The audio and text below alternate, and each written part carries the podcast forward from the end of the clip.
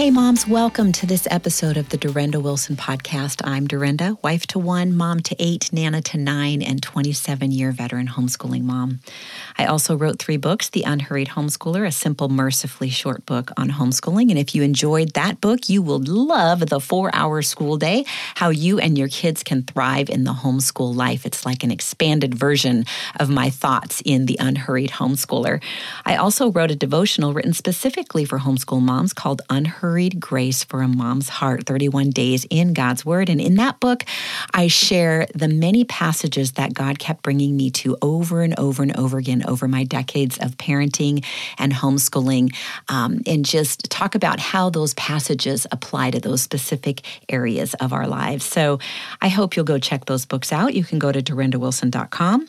You can also find them on Amazon, and you can find the four hour school day at any of your favorite booksellers as well. Okay, so Y'all know that I love Homeschooling Today magazine, and uh, I will leave a link in the show notes, but I just want to encourage you to go check them out. Um, this is a great time of year to maybe buy yourself a gift or ask for a gift, um, a subscription to that magazine, because it's one of those magazines that's just beautiful to look at. The pages are nice and heavy. It's a very, very well done magazine, and the content, and this is the most important part, is the best part about it. It is just full of uh, wonderful content that you'll go back to over and over again. You won't throw these magazines out, you will return to them. And so, really, it's an investment in encouragement for your mom heart. So, I will leave a link in the show notes and encourage you to go check them out. Well, I am thankful that you're here today. Hopefully, you listened to the last episode where I read our family's annual Christmas letter that we send out every year. We've sent out a year, uh, every year, we've sent out a letter and a picture of our family uh, for 33 years. And so I hope you'll tune in and listen to that really short uh, podcast. Today, um, we're going to just be talking about uh, sort of posturing ourselves in the midst of the busyness. You know, Christmas is less than a week away. So, at this time next week, it'll be over. Isn't that hard to imagine? I don't know where you are today, physically, mentally, emotionally, or spiritually.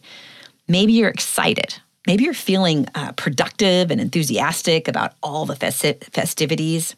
Maybe you're exhausted on all fronts or just a few. Maybe you're stressed about being able to get everything done in time. Maybe you're hurting and reeling from unexpected news or circumstances. Maybe you're grieving and just wishing that this would all be over so the pain wouldn't feel quite so intense. Wherever you are right now, I want to encourage you to just take a few minutes with me to slow your heart down. Take a deep breath. Exhale. Ask God to help you still your heart as we reflect on a couple of basic truths of our faith and apply them to where we are right now. The first truth that I want to reflect on is God's sovereignty. God is sovereign. Everything that is happening, whether in our control or not, is all under God's control. There is nothing that happens to us that is not outside of that is outside of his control. Nothing touches us that doesn't pass through his loving hands first. So take some time to marinate in these scriptural truths. Proverbs 19:21 says many are the plans in the mind of a man, but it is the purpose of the Lord that will stand. Job 42 2. I know that you can do all things, and that no purpose of yours can be thwarted. Psalm 135, verse 6 Whatever the Lord pleases, he does. And that uh, in, in heaven and on earth, in the seas and all the deeps. Proverbs 16 9. The heart of man plans his way, but the Lord establishes his steps. Isaiah 46 10. Declaring the end from the beginning and from ancient times, things not yet done, saying, My counsel shall stand, and I will accomplish all my purpose. Psalm 103, verse 19 The Lord has established his throne in the heavens, and his kingdom rules over all.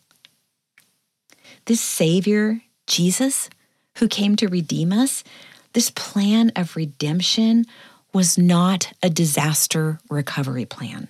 This was his plan from the beginning of time. So, where you are right now, at this moment, is not outside of his control. Colossians 1, verses 16 and 17 For by him all things were created in heaven and on earth, visible and invisible, whether thrones or dominions or rulers or authorities. All things were created through him and for him. And he is before all things, and in him all things hold together. Job 12, verse 10 In his hand is the life of every living thing and the breath of all mankind. Finally, Ephesians 1, verse 11. In him we have obtained an inheritance, having been predestined according to the purpose of him who works all things according to the counsel of his will. Moms, God is on the throne and he does all things well. He is good. He can be nothing else. So we are, reflecting on the fact that he is sovereign, and now we're reflecting on the fact that he is good. He can be nothing else. It is not in his nature to be anything else. But when we try to control things we were not meant to have control over, it becomes harder to see his goodness or to rest in the fact that he is God and we are not. There are some things we may never understand, but we don't have to. Knowing that he is truly sovereign and truly good is enough. Drink in these passages on God's goodness. Exodus 34 6. The Lord, the Lord God, merciful and gracious, long suffering, and abounding in goodness and truth. Psalm 25 8. Good and upright is the Lord. Psalm 145 9. The Lord is good to all and his tender mercies are over all his works. James 1:17 Every good gift and every perfect gift is from above and comes down from the Father of lights, with whom there is no variation or shadow of turning. James 1:17 He loves righteousness and justice. The earth is full of the goodness of the Lord. Psalm 33 5. Oh, taste and see that the Lord is good. Blessed is the man who trusts in him. Psalm 34 8. Be thankful to him and bless his name, for the Lord is good. His mercy is everlasting. Psalm 100, verses 4 and 5. As a father pities his children, so the Lord pities those who fear him. He knows our frame, he remembers that we are dust. Psalm 103, verses 13 and 14. The Lord is upright, He is my rock, and there is no unrighteousness in Him. The Lord is good, a stronghold in the day of trouble, and He knows those who trust in Him. Nahum 1 7. And finally, Psalm 31, verses 19 to 20. How great is your goodness, which you have laid up for those who fear you, which you have prepared for those who trust in you in the presence of the sons of men. You shall hide them in the secret place of your presence from the plots of man.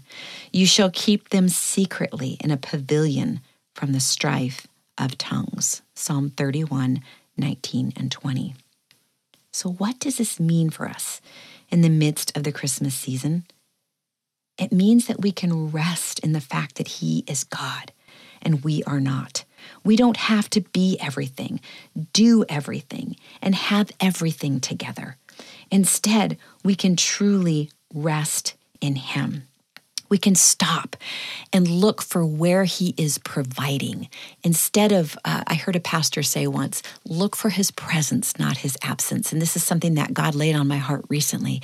Durenda just look around and look for the ways that i have provided. It's another way for us to be practicing gratitude.